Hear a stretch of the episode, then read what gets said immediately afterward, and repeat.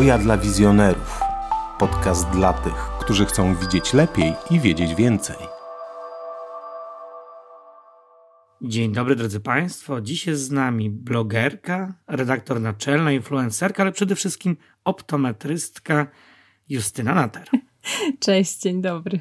Powiedziałem, że jesteś przede wszystkim optometrystką, bo chyba dzisiaj jest to twoje główne zajęcie. Tak, pracuję w tej chwili w szpitalu morskim imienia PCK w Gdyni-Redłowo i w zasadzie trochę przecieram szlaki dla optometrystów, o ile oczywiście to jakby będzie kontynuowana współpraca, bo ja mam jakiś tam kontrakt określony ilością lat, ale jestem pierwszym optometrystą zatrudnionym w tym szpitalu. Jak się zatrudniałam, a właściwie jak złożyłam tam dokumenty, to wtedy nie było jeszcze takiego stanowiska i oni je tam specjalnie otwierali i jakby z ordynatorem, który tam wtedy też był nowym ordynatorem, bo ja trafiłam akurat na zmianę ordynatora i od miesiąca był nowy ordynator, więc ten nowy ordynator przyjechał z Krakowa z taką wizją współpracy między okulistami i optometrystami, więc mi się idealnie udało strzelić w ten potrzebny czas. Więc po prostu udało się tak, że zaczęliśmy współpracę i rzeczywiście zostało otwarte stanowisko, oczywiście tam był konkurs i tak dalej, ale udało się gdzieś tę współpracę nawiązać, więc w tej chwili pracuję właśnie na stanowisku optometrysty, a oprócz tego mam jeszcze taki program lekowy, jeśli chodzi o AMD, czyli zwyrodnienie plamki związane z wiekiem i tak się złożyło gdzieś tam w ciągu pierwszego półrocza, że rzeczywiście zaczęłam być koordynatorem tego programu i w tej chwili oprócz tego, że zajmuję się tam sprawami optometrycznymi, to oczywiście jeszcze koordynacją takiego programu, czyli wpisywaniem pacjentów do systemu, obdzwanianiem tych pacjentów, koordynowaniem tego, żeby oni przychodzili wtedy, kiedy mają na te zastrzyki, na OCT. Często też ich badam, jak przychodzą na te badania kontrolne, jakieś OCT właśnie, czy ciśnienia, wizusy i tak dalej. Więc no taka ogólnie szeroko pojęta koordynacja programu lekowego plus optometria po prostu.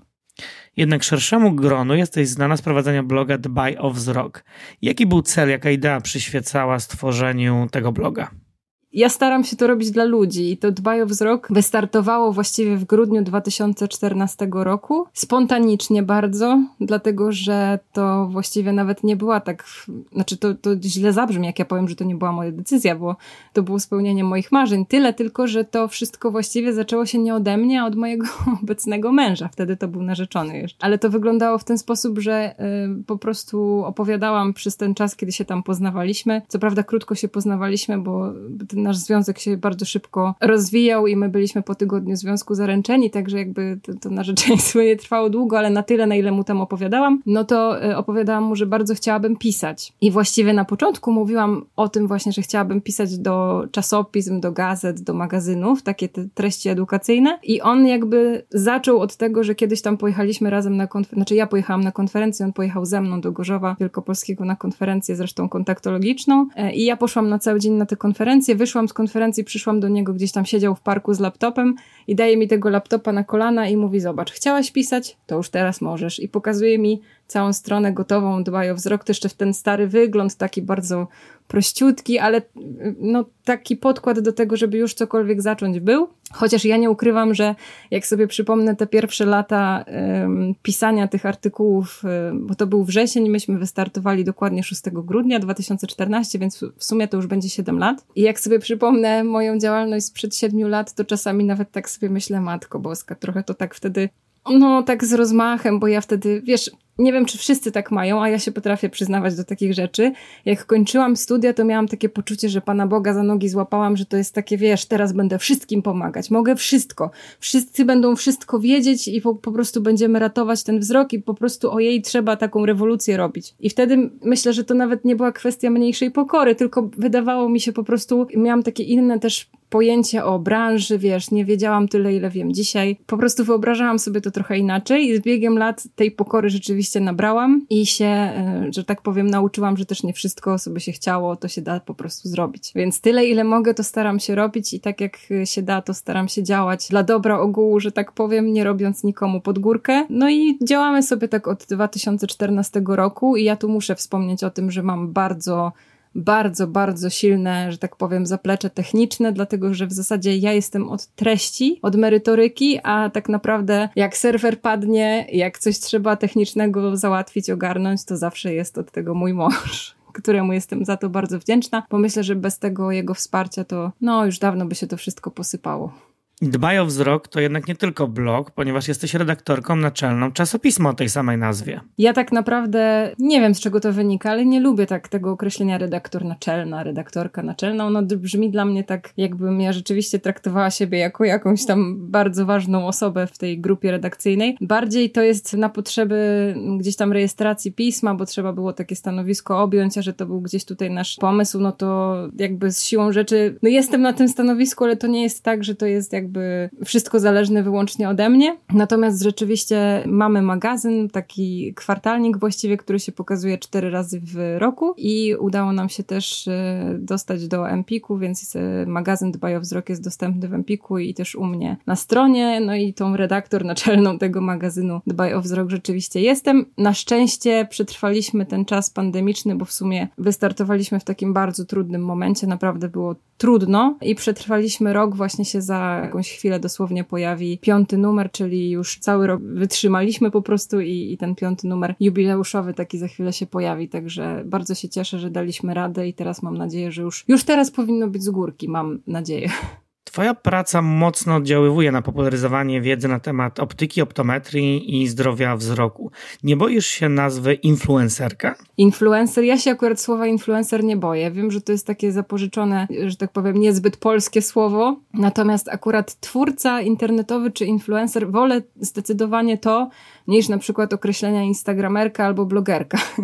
Więc influencer, tylko że mam takie poczucie, że żeby móc się nazywać influencerem, to trzeba naprawdę zasłużyć trochę na to określenie, bo ono może się dla niektórych wydawać może takie mało ambitne, bo wiem, że są takie osoby, które bo ty teraz jesteś influencerem, a blogerem to już w ogóle, ale wywierać wpływ na ludzi to jest coś naprawdę bardzo ważnego i bardzo wartościowego i dlatego mówię, że trzeba zasłużyć na to określenie, bo są osoby, które mają ogromny wpływ i ogromne możliwości i robią to w bardzo zły sposób, już abstrahując od tych osób, które powiedzmy szerzą te nieprawdziwe, złe, szkodliwe treści, więc takim influencerem też można być, tylko że takim to my byśmy nie chcieli być influencerem, żeby właśnie szkodzić zamiast pomagać. Natomiast ja bardzo dużo nauczyłam się na ten temat i na swój temat również na Instagramie, bo jak się pisze bloga i publikujesz gdzieś te artykuły, które gdzieś lecą w eter, ludzie tak na blogach, przynajmniej na moim blogu nie było aż tylu komentarzy, natomiast na Instagramie ja nawiązałam bardzo silną relację z tymi odbiorcami. Tam oczywiście nie każdy się zawsze gdzieś tam odzywa i nie każdy napisze wiadomość, ale często się dzieją takie rzeczy, że ja już na przykład jestem zdemotywowana, zmęczona, przychodzę do domu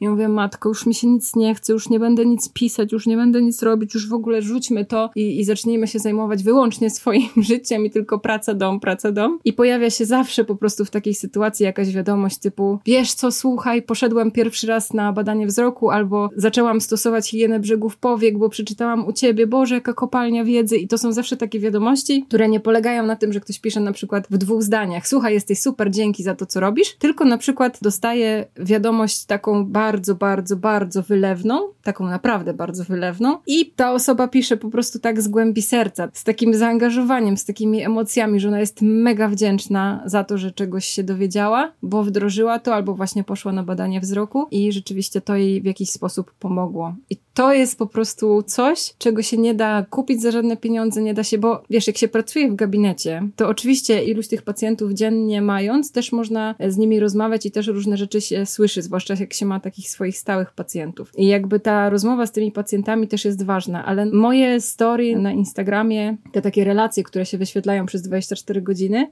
ogląda kilka tysięcy osób dziennie. Więc ja nie mam możliwości wyedukowania kilku tysięcy osób dziennie w gabinecie, a mogę to zrobić na Instagramie. I to jest naprawdę, ja uwielbiam takie wiadomości, naprawdę. Dostaję ich całkiem sporo i to jest zawsze bardzo budujące, jak ktoś pisze, że dzięki właśnie tej treści, którą znalazł tutaj, coś tam się mu właśnie poprawiło, albo poszedł na badanie, zrobił nowe okulary, albo czegoś się dowiedział. Super, naprawdę.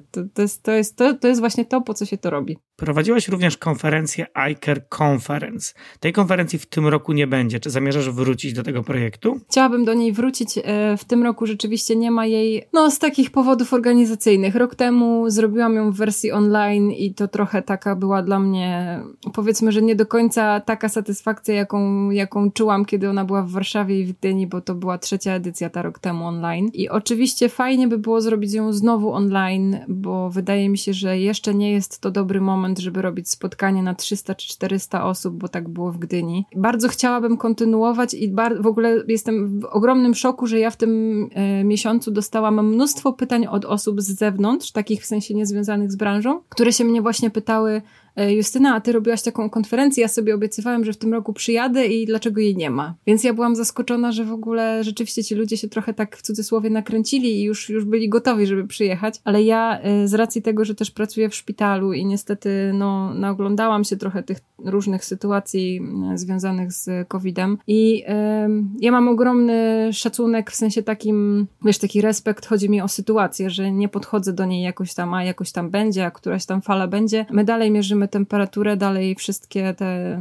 zachowujemy wszystkie te obostrzenia i dalej robimy ankiety covidowe i dalej to przeżywamy, więc właściwie, zwłaszcza pracując teraz w szpitalu, chciałabym po prostu zrobić to od A do Z, tak jak byłoby to dla wszystkich satysfakcjonujące i komfortowe i przede wszystkim bezpieczne, więc w tym roku odpuściłam wersję online, bo po prostu ja też jestem przebodźcowana trochę tymi wszystkimi wydarzeniami, webinarami i live'ami i wszystkim, co się działo w czasie pandemii, więc nie chcę tego robić w formie online, chciałabym, żebyśmy się wreszcie z takim spokojem spotkali na żywo w przyszłym roku w październiku i no mam nadzieję, że już żadnych niespodzianek nie będzie, szczepionki są, wszystko jest, więc miejmy nadzieję, że to się jakoś tam troszeczkę uspokoi, chociaż oczywiście no mówi się w szpitalu u nas o tym i myślę, że to jest raczej ogólnie wiadomo, że w zasadzie pewnie będziemy się szczepić na to jak na grypę, także zakładam, że w przyszłym roku będzie podobnie, tylko możliwe, że troszeczkę spokojniej, więc no chciałabym to zrobić w przyszłym roku na pewno, a nie robię wersji online, no właśnie dlatego, że sama czuję trochę takie przebodźcowanie tymi wydarzeniami online, więc po prostu odpuściłam i przygotowujemy się, bo już mogę powiedzieć, że się przygotowujemy do wydarzenia 2022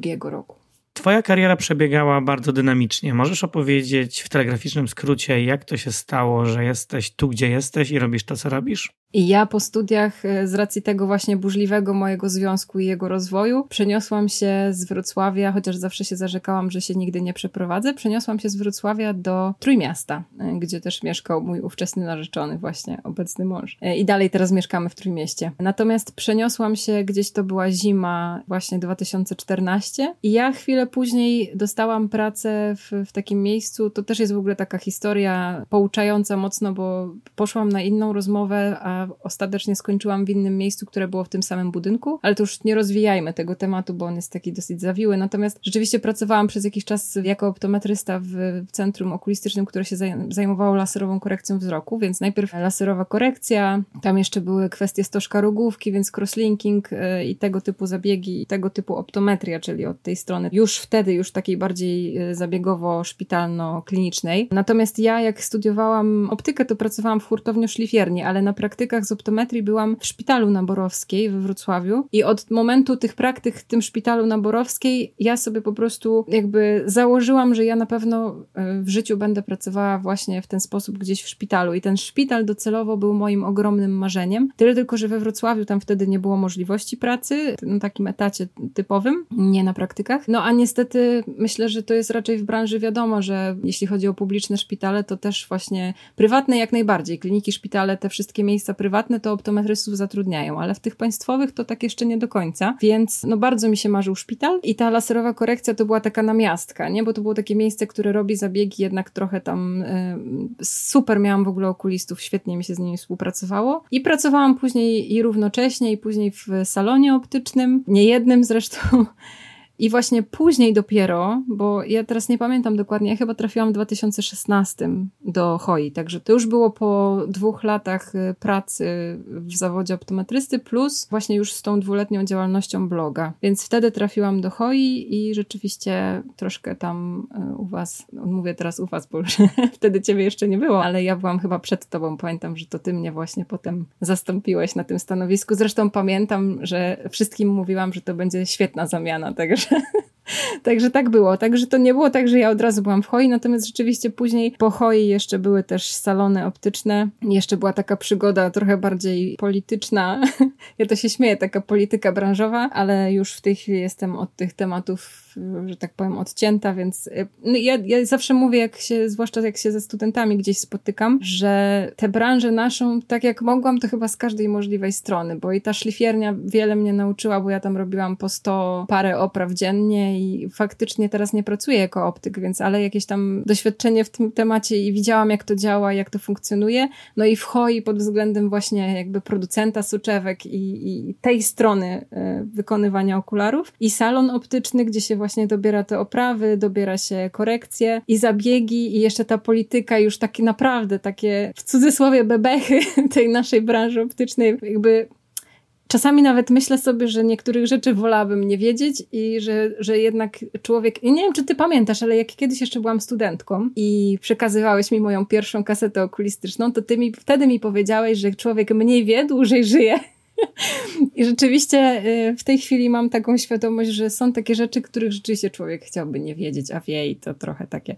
No ale tak czy inaczej ja bardzo doceniam każdą część tej mojej ścieżki zawodowej i bardzo się cieszę, że przez tych 7 lat od ukończenia studiów, bo właśnie teraz minęło mi 7 lat, naprawdę nauczyłam się bardzo dużo rzeczy i poznałam fantastycznych ludzi, bardzo inspirujących ludzi. Oczywiście jak w każdym życiu i w każdej branży też bywały takie znajomości, na których się człowiek przejechał, ale to ja myślę, że tego się nie da uniknąć i to też bardzo człowieka uczy, zwłaszcza właśnie takiego podejścia do samej branży i do samego siebie i do ludzi również, więc to jest też przydatne, to może w danym momencie trochę boli, nawet nie trochę, ale mocno, ale to jest też przydatne w rozwoju takim zawodowym, wewnętrznym, także nie żałuję niczego.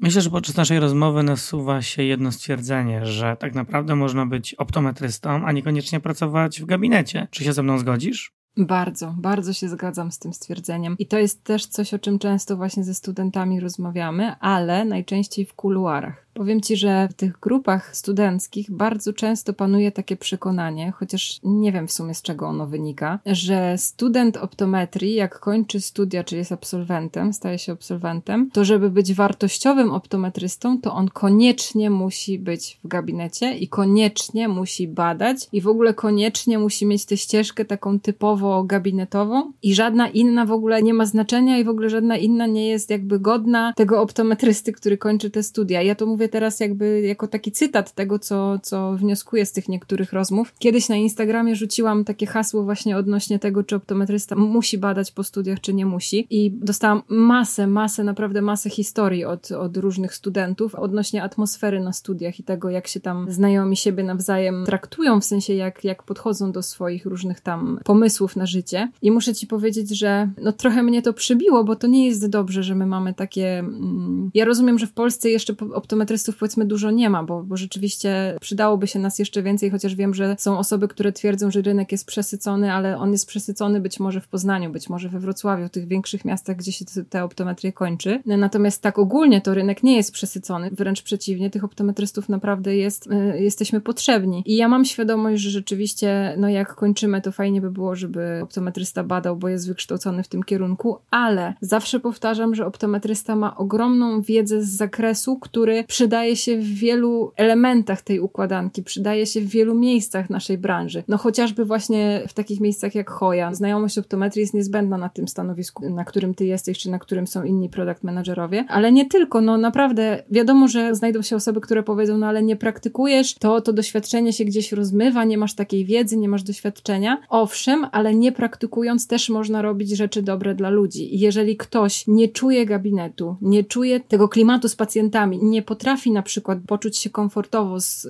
kilkoma osobami i każda z tych osób jest obca i on stwierdza po studiach, że kurczę, on w tym gabinecie jest skrępowany, on nie potrafi nawiązywać tej relacji, bo on się może dowiedzieć o tym pod koniec studiów i to nie jest grzech, że nagle dochodzi do takiego wniosku. To naprawdę to nie jest nic złego, żeby pójść inną drogą i to nie umniejsza temu wykształceniu optometrycznemu, które ma. Więc ja jestem ogromnym zwolennikiem takiej teorii, że każdy po studiach, nawet jak kończy optometrię, w której teoretycznie gdzieś ten gabinet kojarzy się jako pierwszy z optometrią, to naprawdę to nie jest jedyna ścieżka zawodowa, jedyna ścieżka możliwej kariery, więc chciałabym zwłaszcza do tych wszystkich osób zaapelować, które rzeczywiście tego gabinetu nie czują, że więcej dobrego zrobicie dla ludzi, wykorzystując te optometrie w innych gałęziach, niż siedząc na siłę w gabinecie, w którym będziecie się źle czuć i będziecie mieli ciągle zły humor, ciągle będziecie skrępowani i ci pacjenci to będą odczuwać i to naprawdę wybierzcie to, co będzie wam sprawiało radość po prostu, o. będąc influencerką i blogerką, bardzo dużo informacji o sobie umieszczasz w mediach społecznościowych i tam widziałem, że masz psa. Tak, mam psa. Mam psa z interwencji. Mamy psa, którego zaadoptowaliśmy w marcu ubiegłego roku. Już jest z nami 1,5 roku, no prawie. I to rzeczywiście jest taki psiaczek. 5 sióstr się wykluło w takiej budzie na betonie i pani, która się zajmuje w Trójmieście adopcją piesków. W ogóle to było tak, że najpierw mieliśmy innego pieska zaadoptować, bo zobaczyliśmy zdjęcie, że jest do adopcji jakiś tam Maksio, taki bielutki piesek z dużymi uszkami. My mówimy, o dobra, dzwonimy po Maksia. No ale jak zadzwoniliśmy, pani Renata mówi do nas, że no Maksiu już znalazł dom, ale mam jeszcze 5 nowych szczeniaków. No i właśnie to jest taka smutna historia, nie będę opowiadała. Tam była sytuacja taka, że właściciele byli bardzo nieodpowiedzialni i ta standardowa historia, nie? Była suczka na łańcuchu, która po prostu non stop miała jakiś jeden miod, drugi miod, trzeci miod. No i niestety te pieski można sobie wyobrazić, jak kończyły. One tam po prostu wpadały pod samochody. No tam był dramat ogólnie, dramat, nie? I myśmy właśnie z tych 5 sióstr wzięli sobie taką jedną małą Bibi i Bibi wywróciła nasz świat do góry nogami. Właśnie w tej chwili prawdopodobnie leży pod drzwiami pokoju, w którym z tobą rozmawiam, bo przyszłam z pracy i zamiast ją miziać, głaskać i wiesz, no to zamknęłam ją na korytarzu, bo nie dałaby nam porozmawiać. Także po prostu czeka, aż skończę. Jeszcze przed rozpoczęciem nagrania powiedziałeś, żeby nie zadawać ci jednego pytania, które oczywiście, że teraz muszę zadać. Ile razy dziennie jesz lody? Ja się śmieję, że człowiek jest dorosły wtedy, kiedy może zjeść lody na śniadanie i nie musi pytać mamy o zgodę. No latem trochę tego było, no ale teraz to już człowiek się trochę ogranicza. Chociaż powiem ci, że jak już przechodzimy do tych, bo tu zaraz będą jakieś kwestie kalorii, cukru i wszystkiego, to rzeczywiście ja się tak naprawdę najbardziej cieszę z tego, że te ostatnie pół roku udało mi się faktycznie podratować swoje zdrowie, bo było naprawdę już nie najfajniej i jakby... Może na koniec tej rozmowy warto by było wspomnieć, że to będzie trochę takie melodramatyczne może, nie wiem, czy powinnam to mówić, ale był taki moment w moim życiu w ostatnim roku, że byłam na takim etapie, że myślałam sobie, i to dosłownie, że naprawdę zrobiłam w życiu tyle rzeczy, które planowałam zrobić i widziałam tyle rzeczy, które chciałam zobaczyć, byłam w tylu miejscach, które chciałam zobaczyć, że naprawdę już nic nie jest mi straszne. I to fajne jest, naprawdę ja życzę każdemu, żeby w tej swojej drodze właśnie zawodowej robił takie rzeczy, które będą go na tyle satysfakcjonowały i zawodowo, i duchowo, emocjonalnie, i w ogóle na każdym szczeblu, żeby miał możliwość w takich sytuacjach właśnie kryzysowych powiedzieć, no dobra, walczymy o zdrowie, ale naprawdę jestem w dobrym miejscu w życiu, tak? Że jestem usatysfakcjonowany tym, co mam, tym, co robię, tym, co zrobiłam. I naprawdę tego bardzo wszystkim życzę, bo to jest takie bardzo to są takie bardzo uspokajające emocje i taka świadomość tego właśnie... No, już może nie będę tego nazywała po imieniu, ale bardzo wszystkim życzę, żeby mogli sobie w ten sposób właśnie troszeczkę uspokajać głowę w trudnych sytuacjach. Justyna, nie pozostaje mi nic innego, jak życzyć tobie zdrowia i bardzo, bardzo dziękuję za inspirującą rozmowę. Bardzo ci dziękuję za rozmowę. Hoja dla wizjonerów. Podcast dla tych, którzy chcą widzieć lepiej i wiedzieć więcej.